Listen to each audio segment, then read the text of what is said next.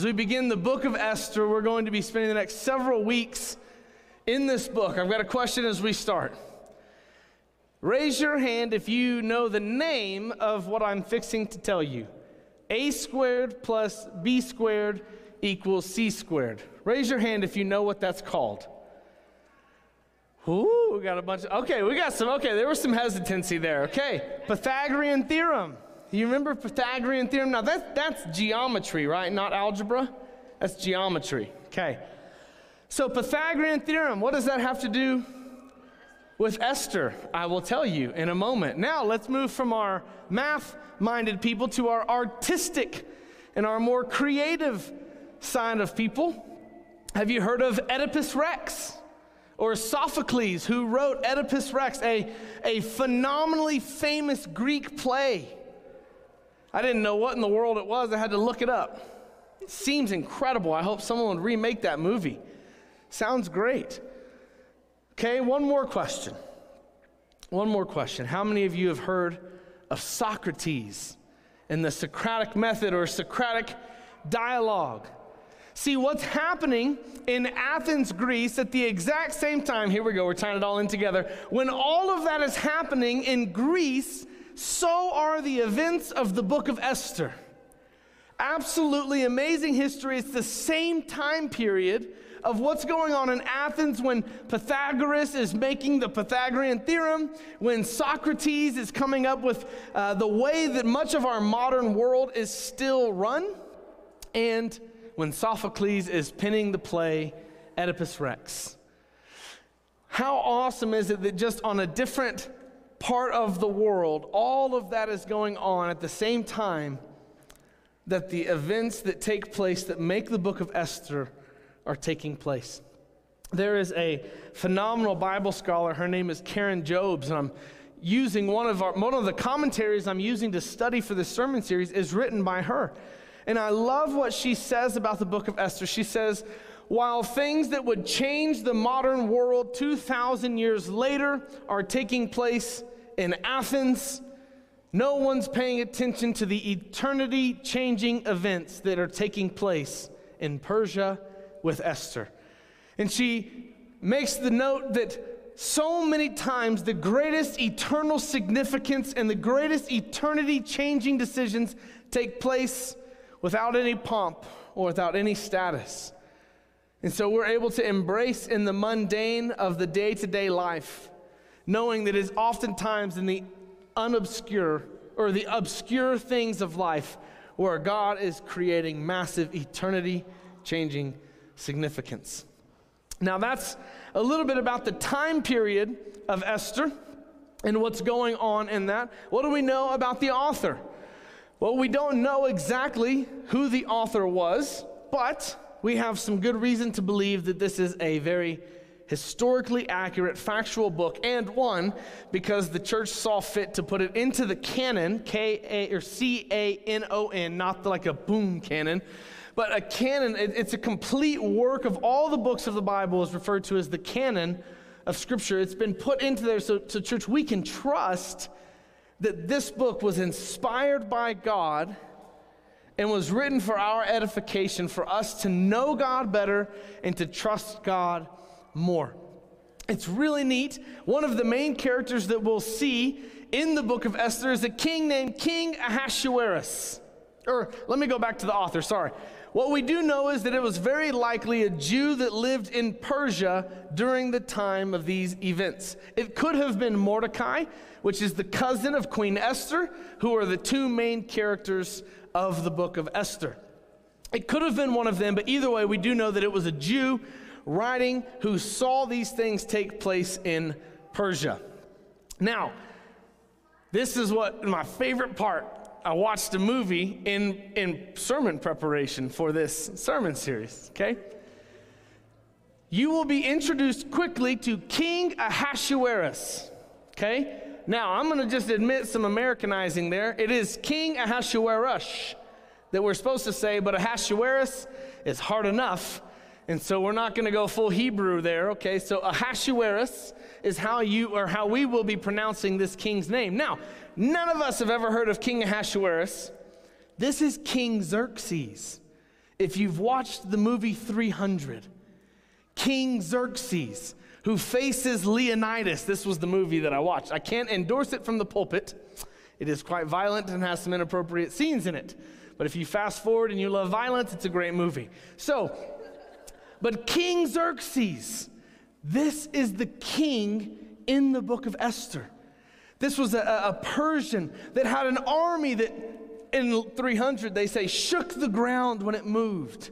We're going to talk about that in a minute. But I just wanted to kind of set the stage for you. This is all going on while in Athens, Greece, you have Socrates, Sophocles, and Pythagoras. All of these huge historical names. And over in the Persian Empire, you have King Xerxes with the largest army known in history at that time. And he was wanting to fight against the Greeks and take over Greece. And so this is this is the setting. This is when it's based in history. And what's really cool, there's a, a Greek historian named Herodotus. And after that the Persians were defeated by the Greeks, because they don't win, after they were defeated by the Greeks, Herodotus, a Greek historian, writes a book called The History of the Persian Wars. I don't know if that's exactly what, but it's what it's about. And he writes that 25 years after King Ahasuerus dies. Very recent after the events took place. And so we have a ton of historical information about the book of Esther. And what's really, really awesome is something that we've already known to be true God is trustworthy. You can count on his word as fact with the old adage, you can take that to the bank. Now, if you are diving into some his, historical arguments about the book of Esther, they will tell you that there are many historical inaccuracies. Though they are not historical inaccuracies, they may be poetic freedom. This is a narrative book written to account a historical event, but it is written by a poetic author who interlaces humor and irony into the story. And so they may say, well, in the, in the, in the Persian history books, there was never a queen named Esther. Okay, Karen Jobes points out phenomenal arguments for all of these things that people would say are inaccuracies. One, Darius had seven wives, I believe. This was Xerxes' father. They only wrote down the name of two. Why? Because only two bore children for him. They didn't care about the other five because they have no line to the throne. And so it may be very possible that Esther never had a child with Queen Xerxes, and therefore her name was not written down in Persian history. Could also be that her name Esther sounds very much like the Persian word Ishtar, which means beautiful and lovely. And so perhaps the reason that her name was never written down is because the poem or the poetic license of the author called her Queen Beautiful, Queen Lovely. And so there are some awesome historical realities that we get to know that there were different people writing about this history all at the same time that God was inspiring a Jew to write this book for us today, for our edification. And what's amazing is that, again, even with all of the harshest critiques, there's only a few things that they would say are historical inaccuracies, and Karen Jobes in her commentary quickly refutes all of those easily. So, church, we stand before you today, and I can say to you, Thus saith the Lord. This is his word. And I'm looking forward to diving into this word with you over the next several weeks. And so we've kind of talked about um, the time period, we've talked about the author, we've talked about its historical accuracy. So, what is the book of Esther? Let me give you trying a three sentence summary before we jump in to chapter 1. Queen Esther, the, the book of Esther details the account of a fight between Gentiles and Jews. One where the Jewish people faced the threat of genocide and it's by God's promise and God's providence and by God's protection that the Jews are not exterminated in this time period, but rather continue on victoriously. Why? Because God made a promise many, many, many, many, many years prior that our Savior would come from the Jewish people. And so if Esther loses, and if this genocide takes place, we lose our Savior, who is then never born from the line of Judah. What we will see throughout this is what we've called the title of the sermon that God is sovereign. God is in control, and God will powerfully protect his promises for us to know him and to be redeemed by him. So, turn with me in your Bibles to Esther chapter 1. Esther chapter 1. We're going to be working through this. Now, as you're turning in your Bibles, I want to tell you this book is a narrative. I've said that already, but what does that mean? It means it's a, it's a different genre. So some of you like hard rock, some of you like country, some of you like gospel, some of you like rap, whatever it is, those are different genres of music. And throughout the Bible, God uses the human authors and their skills and their abilities and their cultures as He's inspiring, there He's also employing their skills. And so, one thing about the book of Esther is that it's written in the narrative genre. And the way that we need to interpret narrative is that we need to let the scenes of the story, or let the scenes that we're reading move along the story. So, what you'll see is that though that we have different chapter markings throughout here, there will be times where maybe I preach two chapters in one Sunday. It's not because I just am a glutton for punishment and want to preach two chapters. It's that the, the book was inspired prior before ever chapter breaks were put in. And so there's a story that is working through, and so we're going to handle this book story by story. Now, some chapters do span, th- or some stories do span three chapters, and therefore, for time's sake, I will have to say, come back next week, children, as we tune in for episode two, right? And so, but what we're going to do is we are going to read this book as a historical narrative with poetic freedom to get us to the understanding of what this author is going for. See, if you read through this and you're just looking for points, you're going to miss it. So, as, as we get prepared to hear the Word of God, what I want us to do is I want you to imagine you're sitting down, maybe at a campfire with your family and friends. Maybe you're sitting down with your grandfather as he tells you stories of his past. Don't try and take every single sentence as a point to learn from.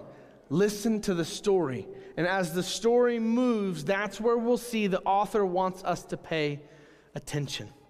And so, read with me now as we begin reading with the first scene in chapter 1, which will take us from verses 1 through 9. Read with me. These events took place during the days of Ahasuerus, who ruled 127 provinces from India to Kush in those days, King Ahasuerus reigned from his royal throne in the fortress at Susa. He held a feast in the third year of his reign for all his officials and staff. The army of Persia and Media, the nobles, and the officials of the from the provinces, he displayed the glorious wealth of his kingdom and the magnificent splendor of his greatness for a total of 180 days.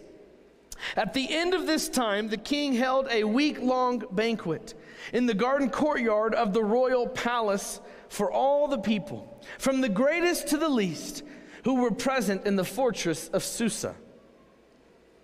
White and violet linen hangings were fastened with fine white and purple linen cords to silver rods on marble on marble columns. Gold and silver couches were arranged on mosaic pavement of red feldspar, marble, mother of pearl, and precious stones.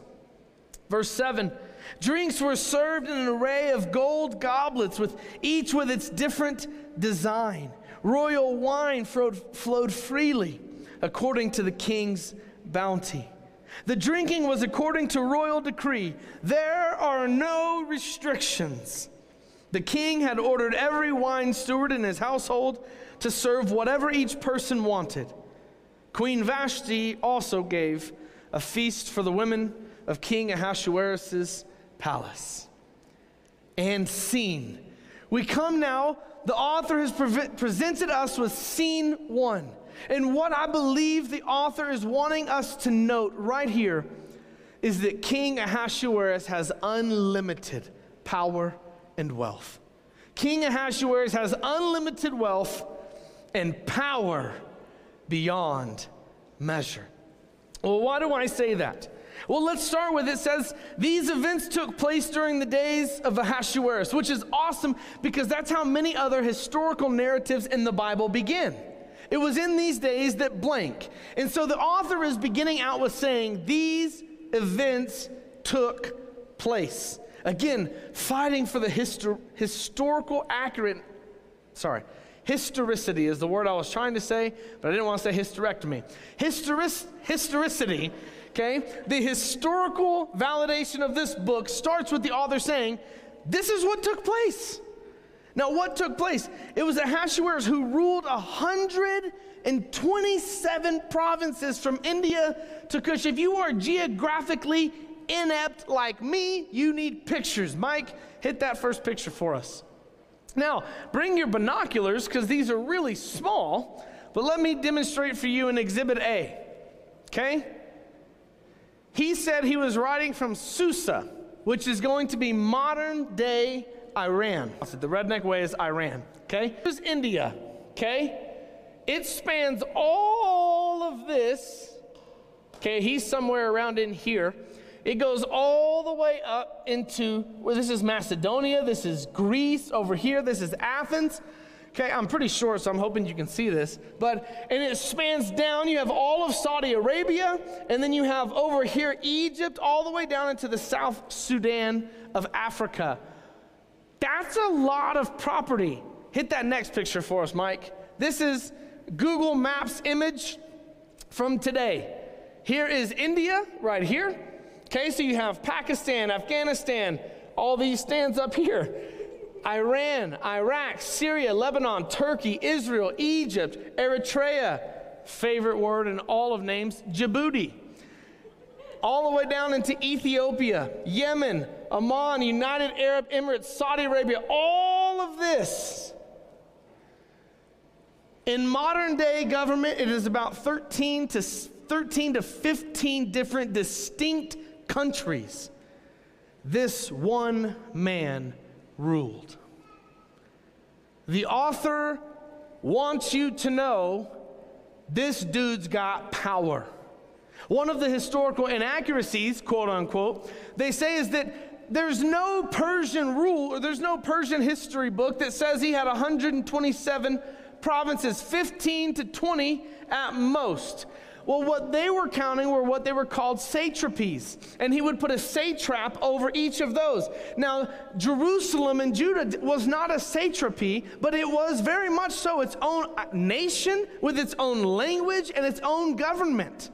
And so, what we're likely seeing is that there were many of these provinces set up and the Persians may have said 10 or 15, but because the author's intended meaning is for us to grasp the vast expanse of King Ahasuerus' power, they counted it in the smallest number possible. I find myself doing that when I'm reporting back to our partner churches.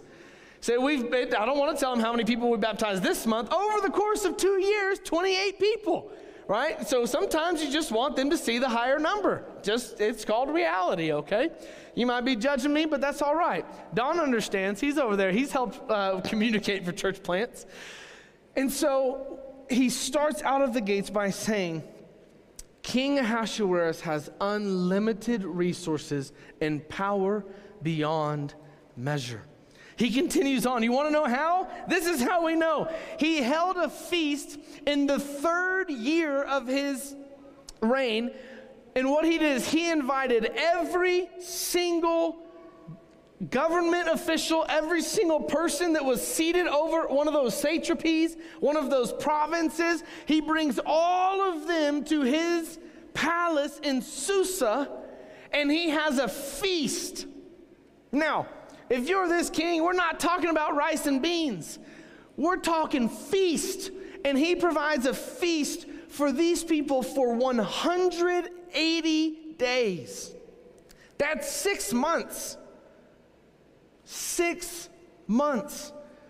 He says he invited all of these people. It says the, the officials and his staff, the army of Persia and Media. Now, very unlikely that every soldier was invited to this because his army ranked between three to seven million people.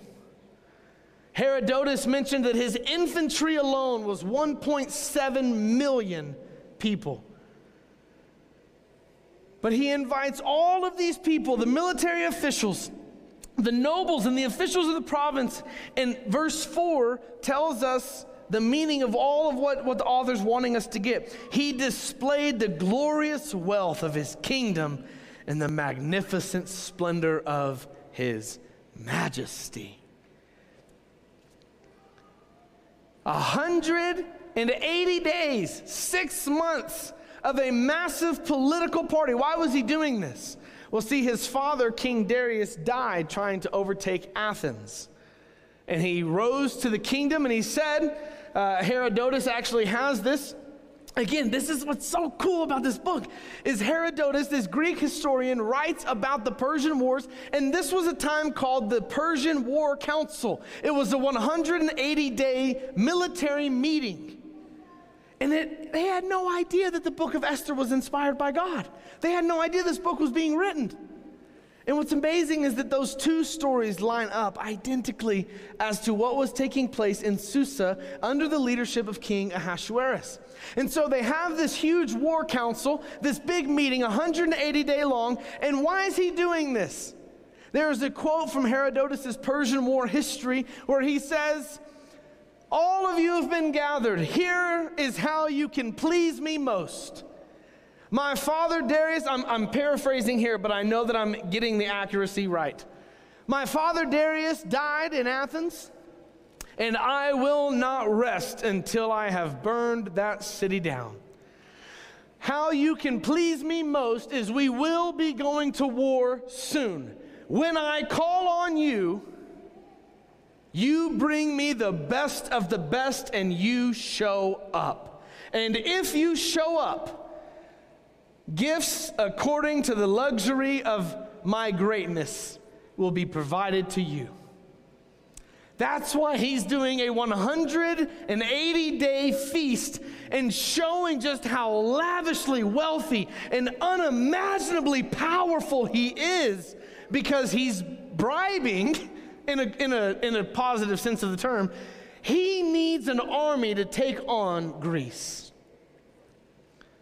And so he wants them to know he will make good on his promise that if you will serve me in this army, I will make you rich. Now, we know that he actually could back this up. When Alexander the Great, 100 years later, conquered Persia and went into the palace, he found like 500 million pounds of silver and gold. They said it was 2,700 tons of silver and gold, and then I think like 200 uh, tons of just pure gold coins. This man had it going. This is King Ahasuerus, and he has a 180 day feast and a war council for his entire empire.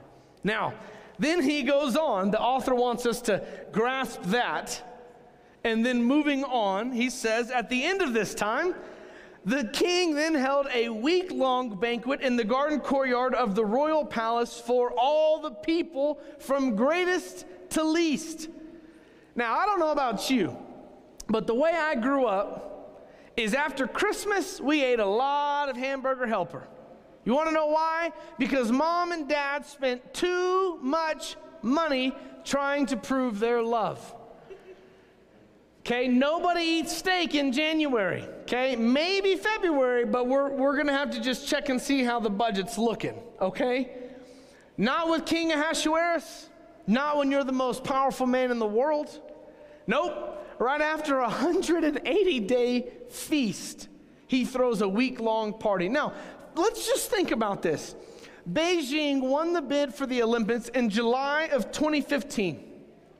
The Olympics are currently going on or have just ended in China. They have 91 countries represented, 2,800 plus athletes. So imagining with all of their trainers, coaches, and people who travel with them, maybe anywhere between three to 5,000 people. They had seven years to prepare the infrastructure, the hotels, the food, the everything. They had seven years to prepare for three to 5,000 people to come for 20 days. Now, including travel and flights, let's give them a month. They had seven years to prepare for three to 5,000 people to come for a month. That's the Olympics from this year. In the third year of his reign, he hosted the entire empire over the course of six months. Do you have any idea the amount of infrastructure, the amount of lodging, the amount of food, the amount of wine, the amount of everything that took? And then at the end of the six months, he's like, now let's party for us probably a very smart political move to thank his city for all that they had just done to make the last six months possible. And so he starts out and they goes into this incredibly detailed description of, of all the things. One of my favorite verses in all the Bible, it says mother of pearl. I love that. And when you when you read, you say mother of pearl, and it's, it's great. So I love this passage. Anyways, so he goes into all of these details about this courtyard palace of King Ahasuerus. The only other time Matt Winthian at Cornerstone is also preaching through the book of Esther, and I learned from him the only other time there was this much description given to a palace or a courtyard is the tabernacle and the temple of God.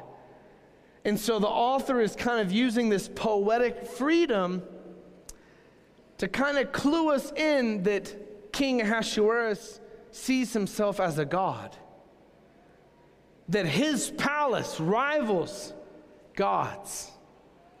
It's the only time in all of the Old Testament we have this much description of another location besides the temple or the tabernacle. All of these things go on. Verse 7 says, Drinks were served in gold cups, each with a different design. Again, the author is not holding back any details. I, I, hope that you're seeing what the author describes is what he wants us to see. Every gold cup with a different design. Not the same. These weren't mass produced, they ain't no Costco. These are all handmade. The only rule, there are no rules. Makes me think of that commercial where they say there's no rules and the guy takes his shirt off. Put your shirt back on. There's one rule. But I don't know if you've seen that. You should YouTube, it's hilarious.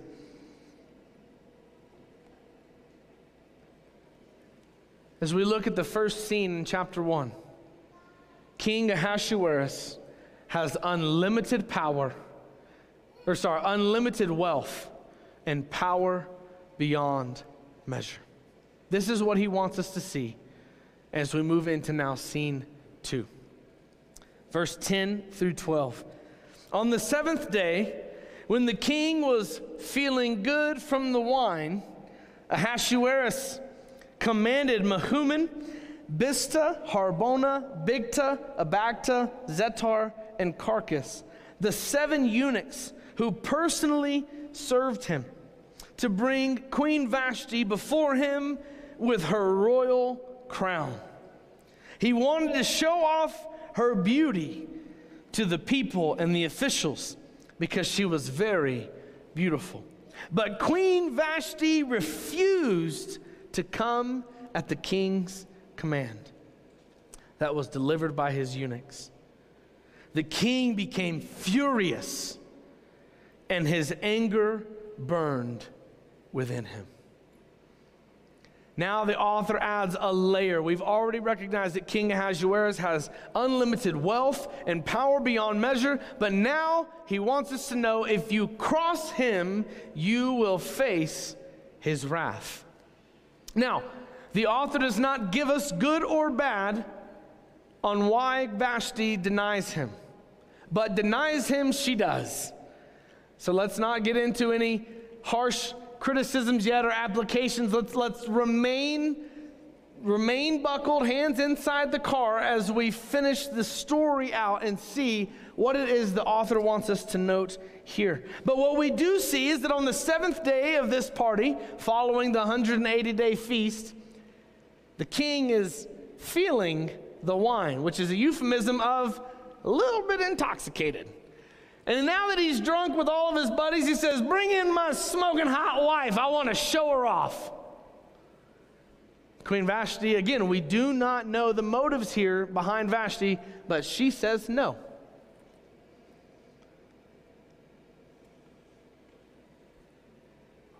Now we see the author introduces us to Queen Vashti, the first one to not let the king get exactly what he wants. Did you catch the power again? He didn't send his assistant, he didn't knock on her door or shoot her a text himself. Nope. He sent not one, not two, but seven eunuchs. Now, I don't know if you know what a eunuch is, but it is a guy without guy hardware, either willingly or forcefully taken, so that he can be trusted around the king's women without any funny business. So these are seven men who have been castrated for their faithfulness to this king. He doesn't have just a regular assistant, he has seven castrated men. He rules with an unimaginable power. And he sends these seven eunuchs go get my wife.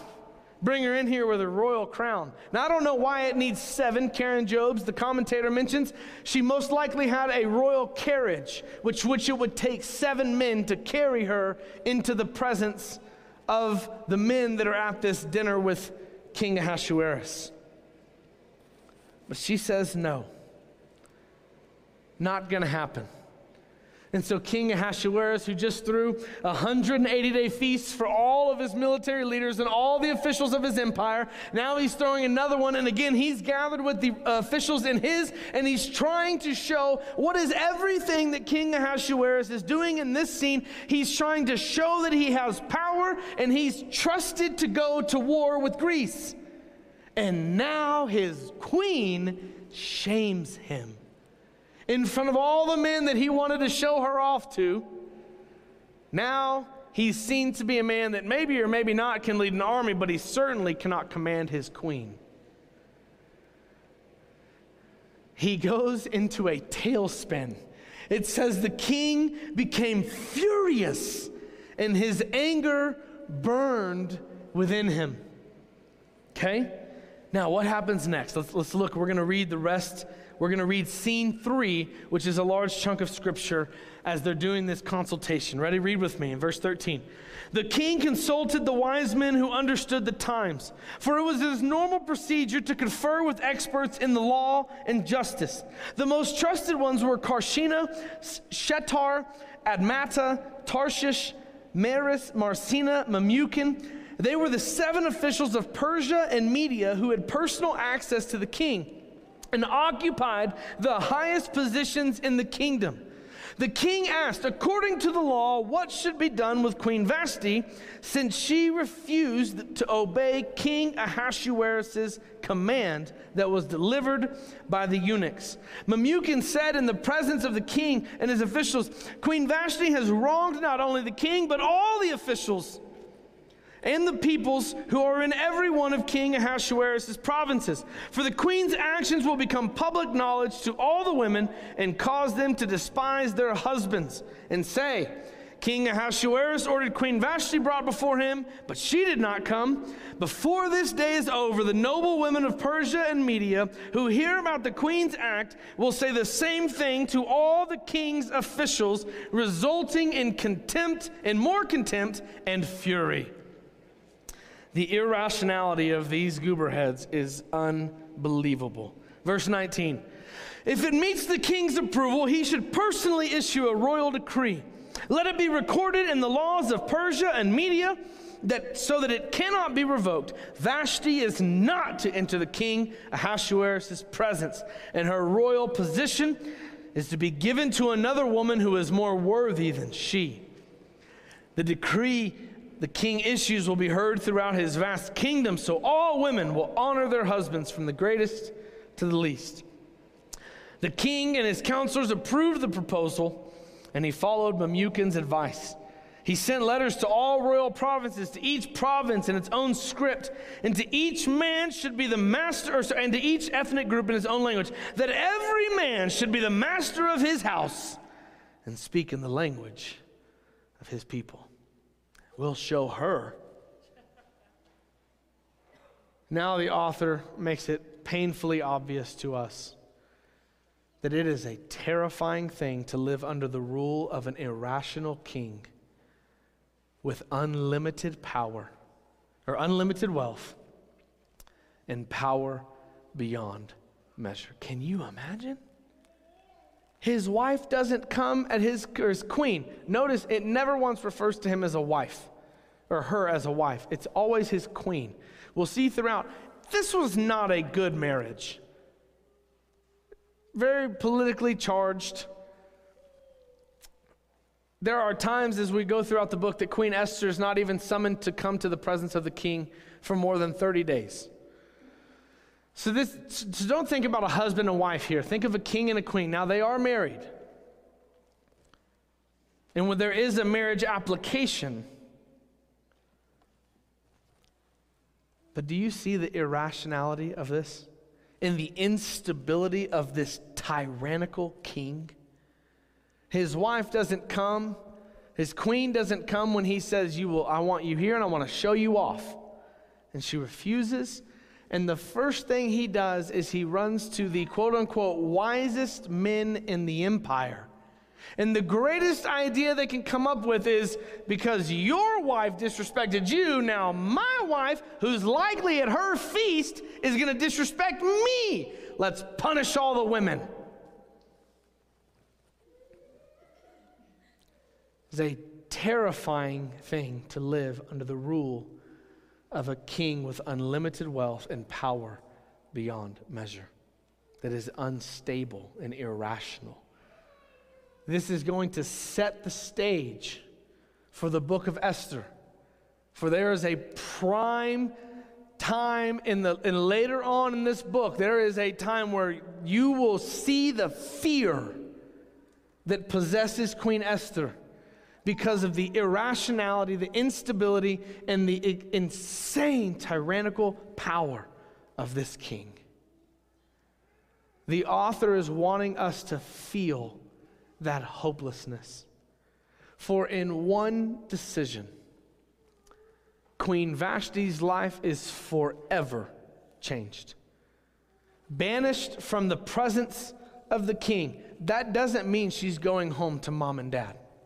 That means she will be kept in a harem of women, only to be brought to the king if he ever summoned her by name. And as he wrote, as a royal decree, she will never see the king again.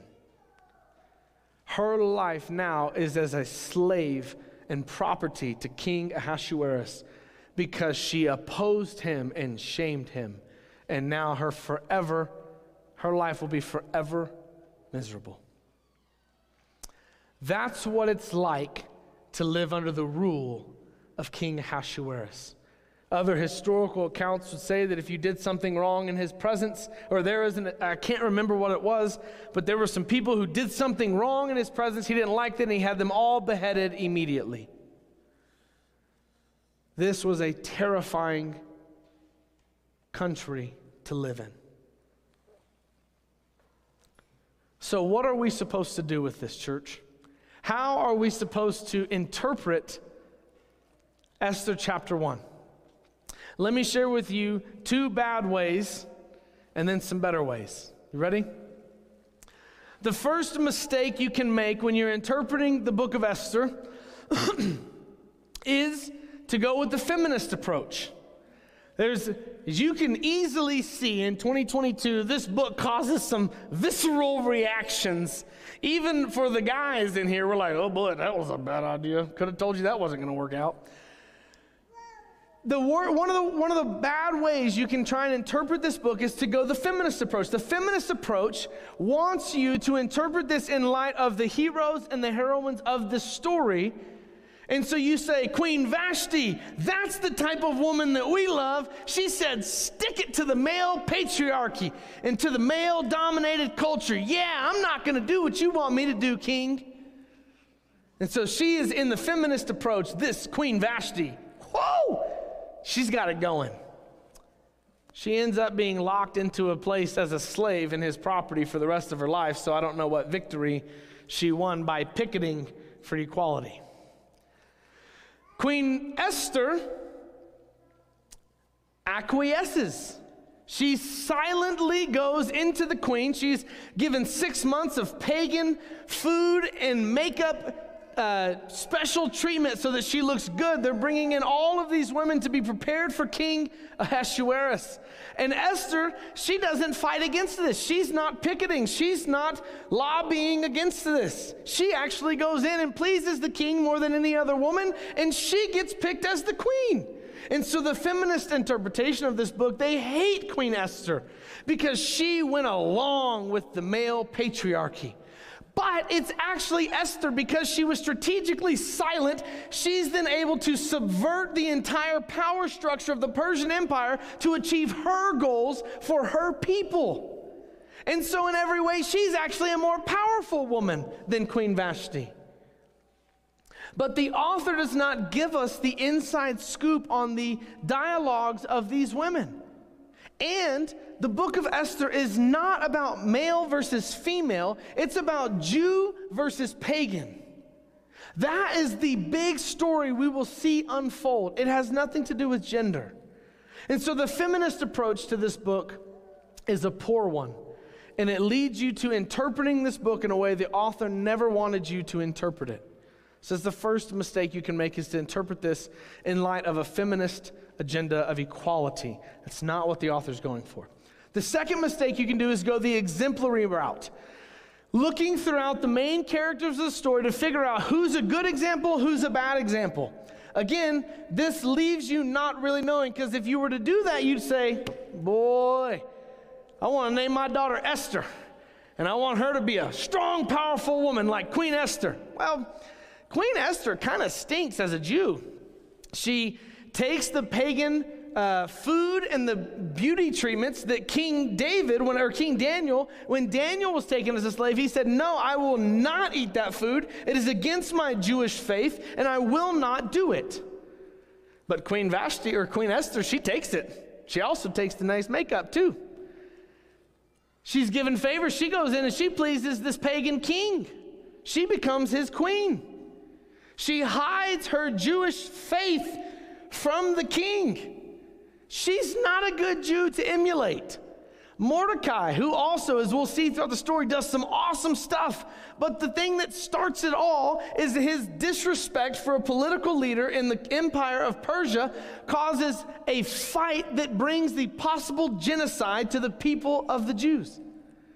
So, because of his pride, we see that possibly the entire Jewish nation could be exterminated because Mordecai doesn't want to respect the authority in his city. So don't go the exemplary route either because none of them are worth following. Now, what is the author supposed to do with this? Or what are we supposed to do with what the author has said? The author does not give us whether or not Esther is conflicted by her decision. We don't see if Mordecai is conflicted. We don't see if Mordecai is regretful for his actions. And so, because we are not let in on how we should think about the characters, we should just not make those assumptions unless we have something clearly revealed. Now, that doesn't mean that in narrative we don't know the, the mindsets of, of the characters. If you think about King David, King David's a man after God's own heart, but there's a narrative written about him. It says, Now, in a time when the kings go to war, King David woke up from his nap and walked out to his rooftop and saw Bathsheba bathing. And this begins the fall of King David. And the narrator, the author, gives you something to shame him for, but that's not given to us. In Esther, and so let's be good Bible interpreters and let's not make conclusions that the author isn't making. Now, there's wisdom principles that we can take from this. There's two of them here, and then there's one ultimate one that we have to notice in this text. Okay, the first one has to do with power and abuse of power. Clearly, this guy was running his empire as a tyrant. Now, we don't have to look far. If you go into any history, keeping with the Jewish history, you have Nazi Germany and Hitler. He had absolute authority and power, and he abused that to achieve his own powerful lusts and his desires. You look at communism spreading with, with, uh, with Stalin. You see these things taking place throughout our history. And, and, and I think, honestly, we could say that we're seeing something of that sort take place in Canada right now. If you've been watching what's going on there, and then there's many of us who would say, hey, we're seeing some of that take place in our own country. You don't have to look far to see abuses of power. Now, think about the Catholic Church. There's no one on earth who has possessed the power of the Catholic Church. You've also never seen another group of people with more headlines of power abuse and sexual abuse. You look within our own denomination, the Southern Baptist Convention. You didn't know you're, if you didn't know you're in a Baptist church, you are. And so you look at our own denomination and you see power trips, cronyism, sexual abuse, and abuse of authority. You don't have to look far. And one thing that we can take as a wisdom principle from the actions we see in this chapter is that none of us can handle absolute power. And whatever power you've been given in your job, in your life, in your community, it needs to be used to serve others in the name of Christ rather than to achieve your personal lusts. Another one we can look to is in marriage. See, God created a biblical and beautiful design within the home. And within that home, the husband has the role of self sacrificial leadership, and the wife has the role of Christ exalting submission. Both of them are called to submit to one another out of reverence for Christ. And so we see this beautiful design that as you look at it in Scripture, it's actually beautiful. But I remember a pastor that mentored me said that one time from the pulpit, his pastor said, Women, now ladies, don't shoot me. I'm saying this is a bad example. Women, biblical submission looks like having the coffee and the newspaper ready for your husband when he gets up in the morning. I hope that pastor quit preaching. That's horrible. That's a gross misuse of the design that God made.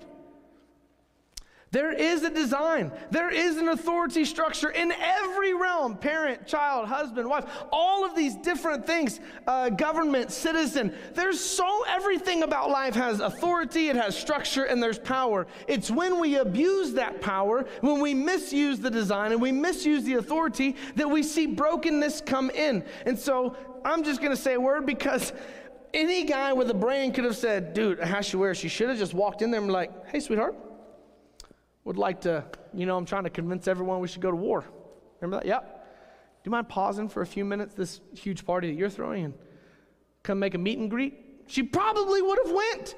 But if she didn't, he would have wisely went back and said, hey, you know what, guys, she's throwing a huge party for all of your wives. She's, she sends her bests.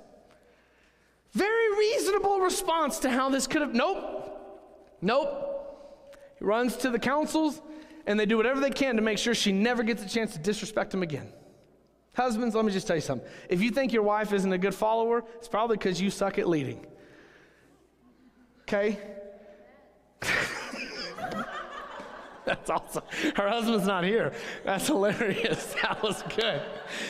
All right, that'll be my clip for the for the, the two minute recap. if you think your wife's the problem, it's because you suck at leading. But seriously, men, we have abused this power, we have abused this privilege so much that we see such an unhealthy ethic of marriage in our day today. Let's fix that. Never once did Christ abuse his power. And if we're called to love our wives as Christ loved the church, then we ought to start dying to ourselves quicker, faster, and better and serving them. There's like five women on earth that if their husbands were to love them more, wake up praying for them, take care of them, cherish them, honor them, invest in their children, lead their family to love Jesus, lead their family to be physically healthy, mentally healthy, and emotionally healthy. There's like five women on earth that would be like, mm, no, I still don't like that. But the rest of them be like, I can get behind that dude. This guy is my man, and I got your back. If we lead as Christ calls us to, we will see so much better marriages. It's another wisdom principle we can get from that. But the last one, in, in church, hear me on this. This is the most important. If every text of Scripture is inspired by God, then at some point it points to Christ. Maybe not explicitly in every line, but in its wholeness, it points to Christ. So, how do we get to Christ from King Ahasuerus? I'll tell you how I believe that we need to get to Christ. What we see in King Ahasuerus is that when his queen, when his bride rejected him and opposed him, he did everything in his power to banish her from his presence forever. But is Christ not a king? And does the Bible not refer to his people as his bride? But yet, when, when we reject Christ's call to come follow me, we reject that. All of us, Bible says, Romans 3.23, all have sinned and fall short of the glory. And so there was a king who delivered a command to us, and we refused. King Ahasuerus had a bad command and, and, or we don't know, but King Ahasuerus is in the wrong 100%. We see with his irrationality and how he responds. Christ is 100% right. We don't know if Queen Vashti needed to say no or not. We can't see. The author doesn't tell us. But what we do know is that we are 100% in the wrong when we deny Christ's invitation to come to his presence. And instead of going to the wise counsel of heaven and saying, What can we do to banish this bride from my presence forever? What did King Jesus do? King Jesus came to the earth. It's that Philippians 2 passage that we read. He emptied himself and he came, he became obedient amidst our disobedience. And instead of banishing us from his presence, he goes to the cross, taking upon the wrath of God for our disobedience. And in that death, the wrath of God is poured out. And because he offered himself willingly, God exalted him. And it is. See, as we look at King Ahasuerus, he did everything wrong. And that points us to King Jesus, who does everything right. You think that that cool marble uh, floor and those gold couches are nice? You try and rival with the tabernacle and the temple of God in the Old Testament, but the living temple is Christ Himself who took on flesh, lived a sinless life, died in your place and my place, rose from the dead, and is seated at the throne. Where's King Ahasuerus? He's not sitting in that temple anymore. Why? Because he lost, because his power runs out. Christ is seated at the right hand of God. His power never ends, his reign is eternal, and he is on the throne. You think that King Ahasuerus had a great palace? King Jesus's is better. You think a 180 day feast was a lot, the marriage supper feast of the Lamb that Christ says, I will eat this meal with you in my kingdom forever. That lasts a lot longer than 180 days, church. If you have been redeemed with Christ, He is a better palace, He's a better king, and you've got a better feast on the way. King Jesus reigns supreme, and He calls us to come into His presence even when we don't deserve it. Amen. I'm going to ask Ashley to come forward as we begin to sing in response to what we've heard. If you're here today and you have surrendered to the Lordship of King Jesus, you already know everything I just said that He is better, that He is sufficient, that He promises in the book of Hebrews to never leave you nor forsake you. But maybe you're here today and you say, you know, up until my own, I've been the king or queen of my own life. And that, re- that led me to denying King Jesus. And so maybe it's time for you to say, Jesus, I surrender to you. If you're here today and you're ready to surrender to the lordship of King Jesus in your life and begin following him faithfully and begin serving his kingdom and not your own. With heads bowed and eyes closed, I'm going to invite you to pray with me. The Bible calls this repentance and belief. And what this means is that you're going to repent. The Bible word means to turn away, can save your soul. So, with heads bowed and eyes closed, if you're ready to quit trying to be your own king or queen and you're ready to follow King Jesus, I want you to say this to God with me in prayer. King Jesus, I'm sorry. I've tried to be my own Lord, my own ruler, but I realized that made me deny you. Jesus, you are the King of kings and the Lord of lords. You were obedient to death amidst my disobedience. Instead of banishing me from your presence, you died on the cross to atone for my sins, to bring me into your presence forever. And so today, I surrender to you, King Jesus. Use me in your kingdom. I will faithfully follow you all of my days. If you prayed that prayer, please fill it out on your card. Or at the end, you'll be able to scan a QR code and submit that through your phone. But please tell one of us if you decided to surrender to King Jesus today. Father, I pray for our church as we sing and as we close in prayer. In just a minute, Lord, I pray that you would help us to just be grateful that you're a better king than anyone on earth. In Jesus' name, amen.